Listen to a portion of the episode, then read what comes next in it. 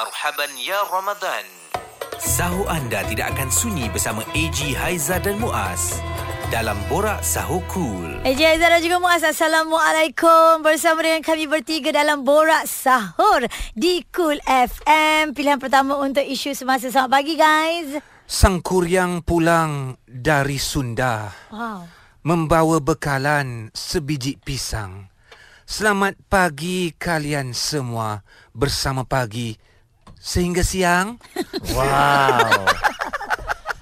Wow Mengapa masih berada di sini sedangkan katil masih lagi memanggil? Oh. Mengapa sahur kalau boleh berbuka sedangkan lidah lagi tergigit? Hebat. Apa benda Silakan jawab tuan hamba. Silakan uh-huh. Tak boleh jawab nampak. Tak- tak kita boleh buat jawab. kita menang. Kita menang. Tidak, tidak, tidak. Kemenangan itu belum berpihak kepada sesiapa.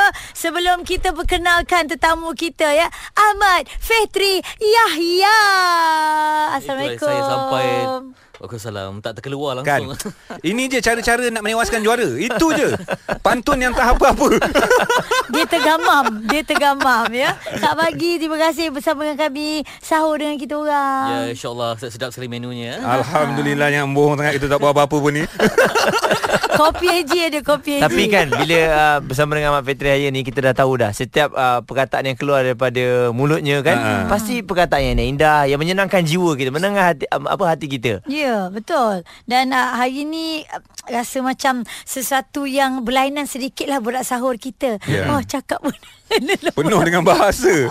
Okey, saya takut. mengenali Ahmad Fitri Raya dah lama dah Ha-ha. kan. So uh, dari tahun ke tahun nampak gaya penggunaan bahasanya semakin hebat. Mat, boleh kongsikan tak dari segi latihannya bagaimana untuk kita kekal konsistensi tu dalam penggunaan bahasa kita? Mak dia panggil mat je lah Maksudnya dia rapat Ah, sangat dia lah tu. rapat sangat. Ah, Okey, itulah okey, dia. kita dengar Ha. Muaz Jadi uh, okay uh, Bak kata Haji tadi Ya saya. Wow. ha, tu nampak. Okay, uh, Kita ni bila apa? macam Ah. Macam Haizah penyanyi kan Ah, yeah. Jadi bila kita ceritakan satu bidang tu Kena sampai larut Mhm. uh, Betul-betul menjiwai Dan kalau saya baca buku tu Tak boleh baca saja Ah. Kena sampai Dapat dia punya listrik tu Wah. Maksudnya dia punya elektrik tu Kena sampai Zzz, Dia Ah, Ah. Kadang-kadang kita dengar lagu pun kadang macam uh, tak rasa apa kan. Mm-hmm. Jadi mesti ada satu yang tak kena. Sama juga ketika kita berbahasa ni mm-hmm. kena sampai dia punya listrik tu. Wah. Itu dia. Sebab kadang kita baca buku biasa pun kan. Mm-hmm. Kalau saya jumpa perkataan yang indah-indah saya mesti terhenti. Okey. Oh, dan adakah kaji ke ataupun uh, tengok balik perkataan tu? Uh, kadang kita dapat uh, satu line yang cantik, mm-hmm. kita boleh reka-reka. Ah. Contohnya macam uh, dalam hidup ini, jadilah seperti matahari Hmm. sentiasa bersinar dan tak pilih siapa pun untuk disinari.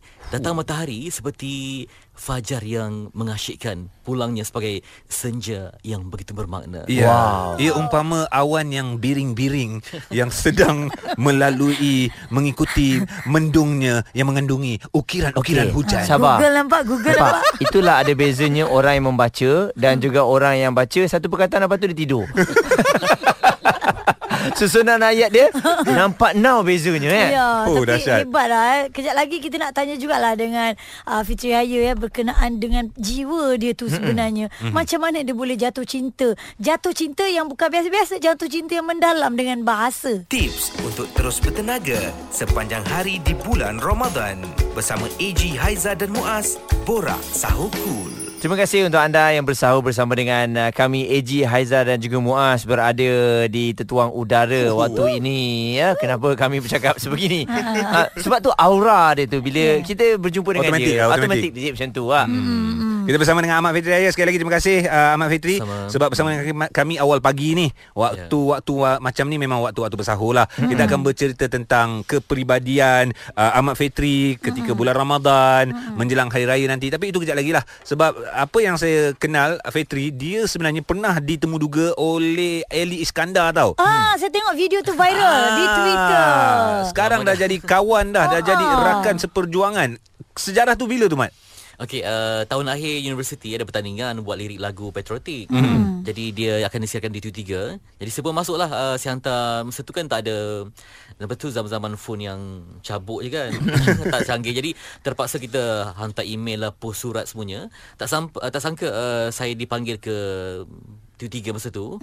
Dan uh, tak sangka pula masa tu baru tahu menang mana semalam tu Oh, Tu dia. hebat eh. Tu tadi Aiza dia tanya tentang uh, kecintaan itu yang jatuh jatuh cintanya Fitri kepada bahasa-bahasa yang indah tu. Backgroundnya bagaimana? Belajarnya uh, ambil Okey. jurusan apa? Hmm. Okey, uh, kalau ikutkan saya masa form 4 semua tu uh, aliran sains. Hmm. Tapi jiwa saya memang ke arah bahasa. Sastra lah. Uh, sastra memang hmm. minat bahasa Tengok dengar-dengar lirik lagu pun uh, Kita rasa jatuh cinta hmm. Jadi kita kena banyak uh, buat buku scrap uh, Tulis lagu-lagu yang bermakna Rajin. Wah. ah. Uh, Rajin. Kan uh, zaman budak kan kita rajin uh, baca kamus semua hmm. Kamus dia baca. Baca kamus. Kami Orang baca komik. kamus. eh beza tau. Haiza baca Doraemon komik tu. komik tak baca kamus. Dan eh, kamus tu selalu kita baca kita nak tahu maksud. Mm-mm. Baru kita buka tapi dia study kamus tu sebab kalau dalam penulisan lirik saya rasa mm-hmm. benda ni pun sangat penting kan? Uh, penting macam uh, kita ada banyak bahasa yang mungkin sama kan. Mm-hmm. Ada orang panggil lelaki, ada orang panggil jantan. Mm. Jadi ada bezanya kan. Mm-hmm. Uh, di situ saya dapat banyak baca uh, bahasa yang cantik. Contohnya macam kita sebut uh, arunika. Mm-mm. Apa maksud dia? Maksudnya fajar yang indah.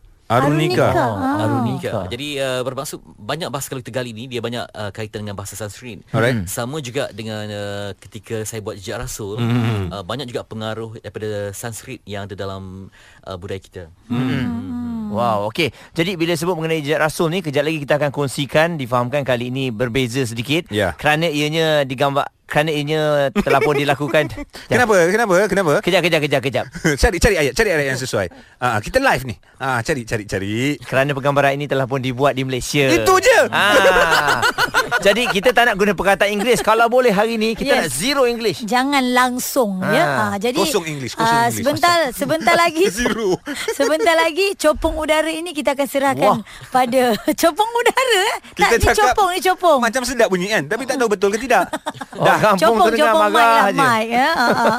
Nak tahu aktiviti dan pengalaman artis kesayangan anda di bulan Ramadan? Album pertama logo design oleh Arwah Azari sendiri. Raihan tu pattern tu dia media create lah. Alip Raihan 96 Kau kat mana?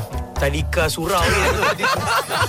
Semuanya ada dalam Borak Sahur Cool. Cool FM. Borak sahur bersama dengan kami di Cool FM Pilihan pertama untuk isu semasa Ahmad Fetri Yahya Ada menemani kami awal pagi begini Sambil-sambil kita borak Sambil-sambil kita bersahur eh. Mm-hmm. Ahmad Fetri uh, Sebut pasal sahur lah Memang uh, ambil makanan di waktu sahur tu Makanan berat ke Ataupun jamah-jamah sahaja?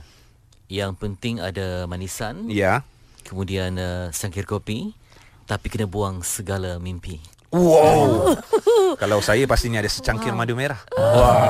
Nyanyi sikit ayah. Hebatnya. Ha? Saya sekarang ni tak berapa banyak nak cakap sebab ter- ter- teruja. Ah, Ah, eh, Habis aku cakap kau tak teruja? Tapi kita rasa hebat. Bagaimana dengan pasangan dia oh. Maksudnya bila Kalau bermadah sebegitu Susah ni sebab kita nak buat kopi ni. Kalau madah tu Lama sangat saya nak buat ni. Yang Yang sekarang ni you nak ke tak nak? Buatlah. Kopi tu buat juga Ha. bang.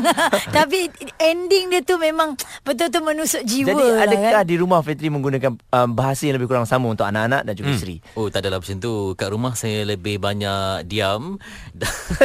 Yelah tu. Ya atau tersenyum. Ha. uh, Ada bahasa-bahasa lain lah. Oh okay. Ah, Tidaklah okey. sebegitu tak Maksudnya. adalah, okay. Tapi kena ajar anak juga Sebab dia pun nampak macam ada minat je. Ah. ha, Ah, Bagus lah kalau Tapi macam tu. kalau dalam peringkat awal ni Kita terpaksa guna juga bahasa Bahasa Inggeris kan? Ya, betul. Sebab kadang nak susah nak jelaskan Sebab mereka pun belajar di sekolah sebegitu. Contohnya um, Apa beza you dan U-turn? Okey. You dan U-turn. Mm-hmm. You tu saya lah Okey. Awak lah U-turn tu kita pusing balik. Okay, kalau U-turn kena pusing balik. Ha-ha. Tapi kalau you tak boleh pusing balik. Stay forever in my heart Ahmad Fetri Yahya ke ni? Alamak Saya rasa Saya rasa saya nak sahur dulu boleh Wah Okey, mengenali Ahmad Fetri Raya, okay. seorang uh, pengacara TV Malaysia hari ini, kemudian uh, program Jejak Rasul. Ya. Okey, tadi kita dah sentuh sedikit tentang Jejak Rasul. Istimewanya penggambarannya dilakukan di dalam negara kita Malaysia mm. dia kerana pandemik COVID-19 ini. Tapi apa yang boleh ditemui di dalam negara kita Malaysia daripada tajuk yang besar Jejak Rasul itu sendiri, Mat? Okay, ta- tema kali ini uh, Ulama Pewaris Rasul Orang kata, eh ada Rasul ke kat Malaysia ni? Kami mencari ulama bukan Rasul Baik.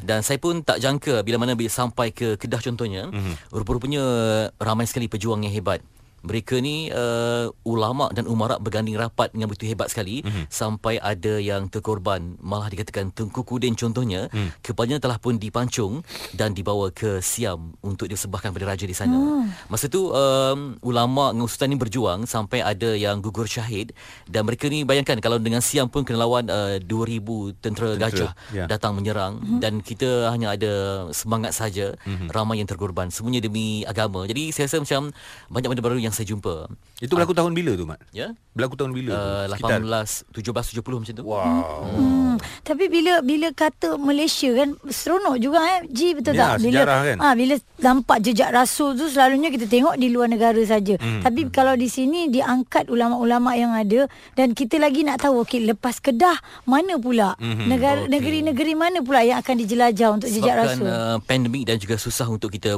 patuhi SOP semua mm-hmm. kena kuarantin. Jadi uh, kami ke Kedah, Perak, Kelantan, Terengganu, Negeri Sembilan dan juga Melaka. Oh, dia punya susah tu merata juga. Ya. Betul. macam contohnya banyak benda yang saya baru tahu. Uh, contohnya macam Melaka kan Kesultanan Melaka begitu hebat sekali. Ya. Mm. Namun sampai sekarang tak jumpa di mana Masjid Agung Melaka. Uh, difahamkan uh, tapak Aformosa itu ialah dirinya masjid yang telah pun diruntuhkan. Di tapak Asalnya. Musa itu sendiri. Kita bangga bergambarkan rupanya di situlah tapak masjid yang telah pun diruntuhkan oleh Portugis. Wow. Oh, dan ini. dibina kota itu ya. Uh, kota bila saya tengok kota tu rupanya ya, di bidang gereja lama tu mm-hmm. rupanya dia masih menghadap kiblat. Oh, kita selalu pergi tapi kita tak pernah study betul Bila tentang saya tu. jumpa saya rasa meremang sebab ya Allah masih lagi tengok arah Kiblat uh, kan? kompas pun tu betul-betul arah kiblat. Yalah kita daripada atas Ah. atas atas apa atas aras Bukit laut tu sikit, kan. ah, Bukit tu. ah. Jadi uh, zaman dulu bila ada sultan ada istana depan tu mesti masjid. Hmm. Okey. Pergi mana-mana sekalipun kan sama bab mereka ni begitu rapat. Jadi saya tahu uh, ketika sultan-sultan tu diislamkan mereka tukar nama. Ha, ha. Hmm. Macam Maharaja Debar Raja II namanya Sultan Muzaffar Shah macam tu. Uh, setelah diislamkan oleh uh, ulama yang datang dari negara Arab. Jadi hebatlah uh, ulama ni dia sanggup bermatian. Apa-apa sikit dia akan bermanja dengan alim ulama. Sampai kan ada sultan mm-hmm. dia dah wasiatkan kalau ulama ni mati mesti dimakamkan di sebelah dia. Hmm, diangkat hebatnya. begitu hebat. Okey, ini baru kita dengarkan sedikitnya tapi untuk anda yang dah menonton, teruskan lagi menonton kerana ianya akan uh, disiarkan sehingga 29 Ramadan. Betul. 29 Ramadan. Okey, itu cerita tentang uh, ke apa kerjaya Ahmad Fetri Raya sebagai seorang pengacara TV dan kita nak kupas sebentar lagi pengacara TV dah settle, penulis lirik pula. Ada selebriti, pakar kesihatan, ilmuwan Islam dan ramai lagi yang akan bersama AG Haiza dan Muaz dalam Borak Sahur Cool. Terima kasih untuk anda yang sambil bersahur dengarkan uh, kami bertiga AG Haizah dan juga Muaz dalam Borak Sahur. Alhamdulillah uh, kami bersama dengan anda waktu ini tidaklah berkesorangan kalau yang sahur seorang-seorang tu kan. Ah. Kadang-kadang menangis sambil tengok makanan. Tu tak apa sebab kita jauh daripada keluarga. Termenung. Ah itu je sampai situ je. Sampai situ je. Termenung, termenung sampai situ je. Sabar. Sabar, sabar. Puasa Okey. lagi, puasa lagi. Baik, kami bertiga ditemani oleh susuk tubuh Ya. yang sangat hebat. Sekali lagi kami berikan kepada anda Ahmad Fetri Yahya, orang yang berbakat luar biasa. Mm-hmm. Ya, AJ dah bagi tahu tadi pengacara Malaysia hari ini. Uh, lepas tu uh, seorang pengacara jejak rasul Ya. dan latar belakang dia juga hebat. Mm-hmm. Uh, pakar-pakar bahasa juga yang Oh. membaca kamus bukan membaca komik. dan sekarang ni AJ kata kita nak terus ke bahagian penulisan lirik pula. Ya, susunan penulisan lirik Ahmad Fitri Raya memang uh, semua sedia maklum kita dapat baca yang mana kadang-kadang kita faham, kadang-kadang kita tak faham maksud yang dituliskan sangat-sangat tersirat dalam pengertian penulisan lirik. Tapi kalau kita tengok uh, lagu seperti uh, lagu Sampai Bila yang dinyanyikan oleh Misha Umar, that one memang straightforward. Mm-hmm. Tapi mudah difahami dan menyentuh kalbu. Tapi saya nak sentuh sekarang ni, Ahmad Fitri Raya ada tak uh, teringin untuk berkolaborasi ataupun sendiri menghasilkan satu lirik untuk lagu-lagu irama hip hop Ya. Itu dia sebab uh, saya pernah cuba dulu lagunya Enjun Hmm. hmm. Aliza Idris. Hmm. Uh, memang ada elemen sebegitu. Okey, ada hip hop dan juga ni. Tapi itulah uh, sebab uh, mungkin saya dah lama tidak terlibat dengan uh, konsep artis yang begitu. Mm-hmm. Ini pun ramai sama budak-budak baru kan Yes. yang lebih kira mungkin dah tak kenal baca pakcik ni. Kenal. Uh, tapi itulah saya kalau memang kalau hip hop ni saya memang suka kalau dia dipasangkan dengan irama Melayu. Mm-hmm. Uh, dia dia punya walaupun kontrol tapi bila jadi tu memang cantik kan. Tapi kalau hip hop saja Mat, aku cabang kau buat hip hop je. Tak ada etnik kreatif, tak ada irama Melayu. Melayu. Ya. Ah, itulah kena kaji dulu lah. Boleh. Sebab hip hop ni kita tengok lirik dia lebih straightforward uh, dan kadang-kadang dia menyentuh juga keadaan apa yang berlaku di sekeliling Okey, kita. saya nak tanya Ahmad Fetri, adakah penulisan lirik yang uh, ringkas yang mudah difahami itu merupakan satu cabaran untuk Ahmad Fetri? Ah betul sebab kita dah biasa kona sana kona sini. Hmm. Dan dapat yang straightforward tu uh, tetapi kemas uh, agak mencabar. Hmm, Uh, sebab kita tak nampak kepuasan sebab kita dah macam oh macam uh, begitu saja sedangkan kita dah biasa Hmm, Betul. uh, meet, latih orang supaya berfikir. Uh, cabaran jugalah. Kan? Okey, sebab kalau kita tengok sekarang macam Kimi Kimo, Lukasita, hmm. uh, penulisan lirik Tujuan dia dah nampak dia. ke puit puitis dia tu ada kat situ. Jadi hmm. itu antara kita tengok um, apa new generation ni dah dah ada kat situ. Jadi Fetri sendiri uh, bila tengok uh, ataupun dengar lagu Tujuh Nasihat tu, cara pembawaan mereka lirik-lirik mereka adakah nampak um, mereka ni juga orang-orang yang macam Fetri Ataupun Yahya juga? awak rasa mereka merosakkan penggunaan bahasa? Eh tidak uh, memang saya pun uh, memuji karya itu Ya. dan malah saya sendiri menghantar mesej kepada penyanyinya kata ini lagu yang saya ramalkan jadi top 3 lah masa tu. Alright. City, ya. Sebab Hmm. uh, mungkin kalah pun mungkin disebabkan aspek teknikal yang lain tapi dari segi penyampaiannya Mhm. nampaknya uh, mereka ni mengkaji dulu. Faham. Uh, mengkaji sebelum tulis. Jadi Hmm. saya rasa ramai yang berbakat kalau diberi peluang insyaallah Ya. kita mungkin dapat buat hari nanti uh, festival lagu hanya untuk kategori itu saja. Wow. Yes. Setuju Jadi kepada uh, penulis-penulis lirik muda yang ingin mendalami uh, lagi tentang penulisan yang lebih berilmu dan juga lebih mendalam, bahan bacaan yang bagaimana per, me, perlu diorang baca ni? Okey, uh, baca buku sastrawan negara kita ataupun buku puisi lama dan juga jangan hanya terhad kepada Malaysia saja mm-hmm. tapi juga masuk ke dunia seberang Baik. uh, Indonesia contohnya mm-hmm. saya kira uh, ad, bila berlaku pertembungan idea tu dia lebih banyak idea bila kita baca buku karya Hamka tu uh, rasanya keluar macam-macam idea mm-hmm. dan saya pun sekarang membaca karya Rumi Baik. Jalaluddin Rumi uh, di mana kalau saya baca tu memang akan berhenti banyak kali sebab setiap helaian tu semua indah Wow. Jalaluddin Rumi ya. Jalal Rumi sebab Da- dia, dia kata macam kalau kita memukul permaidani kan hmm. pernah tak kita nak, nak bersihkan permadani ya tu debu-debu dia tu. Uh, kita tak pukul permadani kita memukul debuan saja sama seperti jika Allah menghukummu bukan membencimu tetapi hanya mengusir debu-debu dan dosa-dosa yang ada pada hamparan tubuhmu Wow, wow. tu. Wow. Wow. Baik. Hmm. Okey. Sangat hebat. Tapi saya nak tanya juga, adakah Fitri uh, selepas ini mungkin memang sekarang ni ada juga buka kursus uh, ataupun Nak masuk proses ke? pembelajaran untuk penulisan lirik? Hmm, hmm. Uh, okay ada tapi uh, ramai yang datang uh, kita sebab khusus uh, mereka tak bersedia langsung. Hmm. Uh, kalau boleh ada juga uh, mungkin kosakata yang boleh dibanggakan. Hmm. Uh, jadi uh, kadang ada beza bila masa kita nak gunakan menanti dan bila masa nak gunakan menunggu. Uh, setiap Wow. walaupun hanya simple kan tapi dia punya ada impak dia. Saya rasa kalau Fitri jadi uh, cikgu bahasa Melayu uh, seorang cikgu yang disayangi lah. Perfect. Antara dua lah disayangi dan juga mungkin akan uh, anak murid marah lah ya. Sebab? sebab yalah dia punya puitis anak murid sekarang dia nak cepat-cepat, dia Eh, nak yang ringkas-ringkas. Tak ada Fetri garang orangnya. Ya ke? Oh, nampak macam tu eh. Macam tak Yelah, saya je. Eh, AG lebih kenal dia. Kau Yalah, ni. dia. Alah panggil Ahmad saya boleh Ah. panggil Ahmad Ahmad. Cik Mat, Cik Ahmad.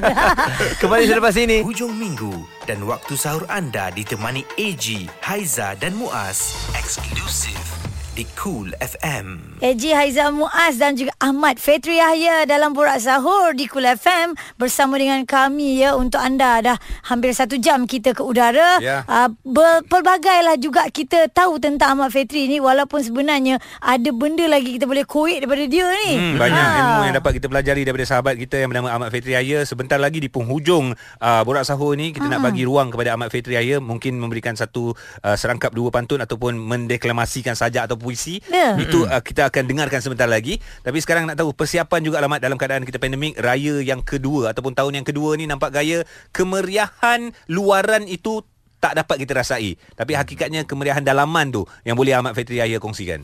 Itu dia uh, sebab saya ada empat orang syah mata. Hmm. Jadi itulah uh, antara fokus saya. Macam saya sendiri uh, tak kisah sangat tapi lebih pada anak untuk mereka fahami. Kadang uh, tak dapat bertukar juadah ya. Hmm. Sebab mungkin di kiri kanan pun ada warga emas dan sebagainya yang betul-betul kena jaga dia punya SOP. Ya. Uh, takut nanti kalau kita menjadi pejabat dan sebagainya. Jadi uh, semuanya berlaku kalau mesti kata kena beri uh, nak hantar ke rumah jiran pun kadang letak hanya di atas pagar. Allah. Jadi Hai. nak berjumpa tu kita pun semua mereka pun ada yang mungkin sakit kronik kan uh, mungkin kerana faktor kejiran dan sebagainya jadi uh, itulah yang dialami sekarang ni Mm-mm. dah pergi bazar Ramadan nanti kadang uh, kita pun Ragu-ragu. Ragu-ragu juga jadi semuanya ada keterbatasan Ya, betul. Ah. Jadi um, bagaimana pula dengan anak-anak semua apabila tibanya Ramadan ini um, susah tak nak bangun sahur? Uh, ayahnya pula kena bangun awal. Adakah ayah yang masak ataupun memang semuanya pada isteri? Okey, uh, sebab bangun pagi tu merangkak nak pergi kerja ke MH awal pagi. uh, jadi memang dah jadi tradisi macam itulah. Uh, jadi seronok uh, sebab bila uh, rumah tu bercahaya seawal yang mungkin. Yes. Betul Betul. lah eh. Pengisian dalam Ramadan itu pun penting Ha-ha. Untuk kita tengok kan Maklumlah Untuk tahun ni um, Masih lagi bersama dengan keluarga Dan pastinya kita kena habiskan Waktu kualiti itulah Ya, InsyaAllah terima kasih banyak pengacara uh, Majlis Perkahwinan Lofa dan juga P. Yuris Ah. yang hadir bersama dengan kita pada hari ini. Betul. Ah, sedikitlah kata-kata kepada peminat-peminat Ahmad Fitri Raya yang boleh anda berikan hadiahkan di bulan Ramadan ini. Itu dia bagi yang dah berumah tangga yang mungkin uh, nak meraihkan pasangan. Uh, saya guna pantun yang simple ni saja. Okey, apa nama um, isteri Muaz contohnya? Um, Diana? Diana kan? Ya. Contohnya macam ni, uh, hujan rintik-rintik, tumbuh bunga kebayang. Diana tersangat cantik, Muaz terpaut sayang. Wah. Okey, saya akan copy benda ni. Ya. Uh, Saya akan uh, cakap depan isteri saya. Ah, Uh, Jangan apa salah jadi. sebut nama dia Dia Diana Ya, dia. Diana. Takkan Maya. Muaz, uh, lepas buka lah eh. Ha, ha. Uh, bagi kata-kata ni. Ya, ya, betul, Ah, betul, betul, betul. Lepas buka puasa nanti. Sebab ni pun dah nak ujung-ujung dah ni. Baik-baik Kita nak ucapkan terima kasih sekali lagi Kepada Ahmad Fetri Haya Sudi menghabiskan masa Okey, bersahurnya Bersama pantun, pantun kami uh, berpisah untuk Ahmad Fitri Raya. Silakan. Silakan Haizah. Burung Ini kita punya champion. Burung Tak nak, tak nak guna burung.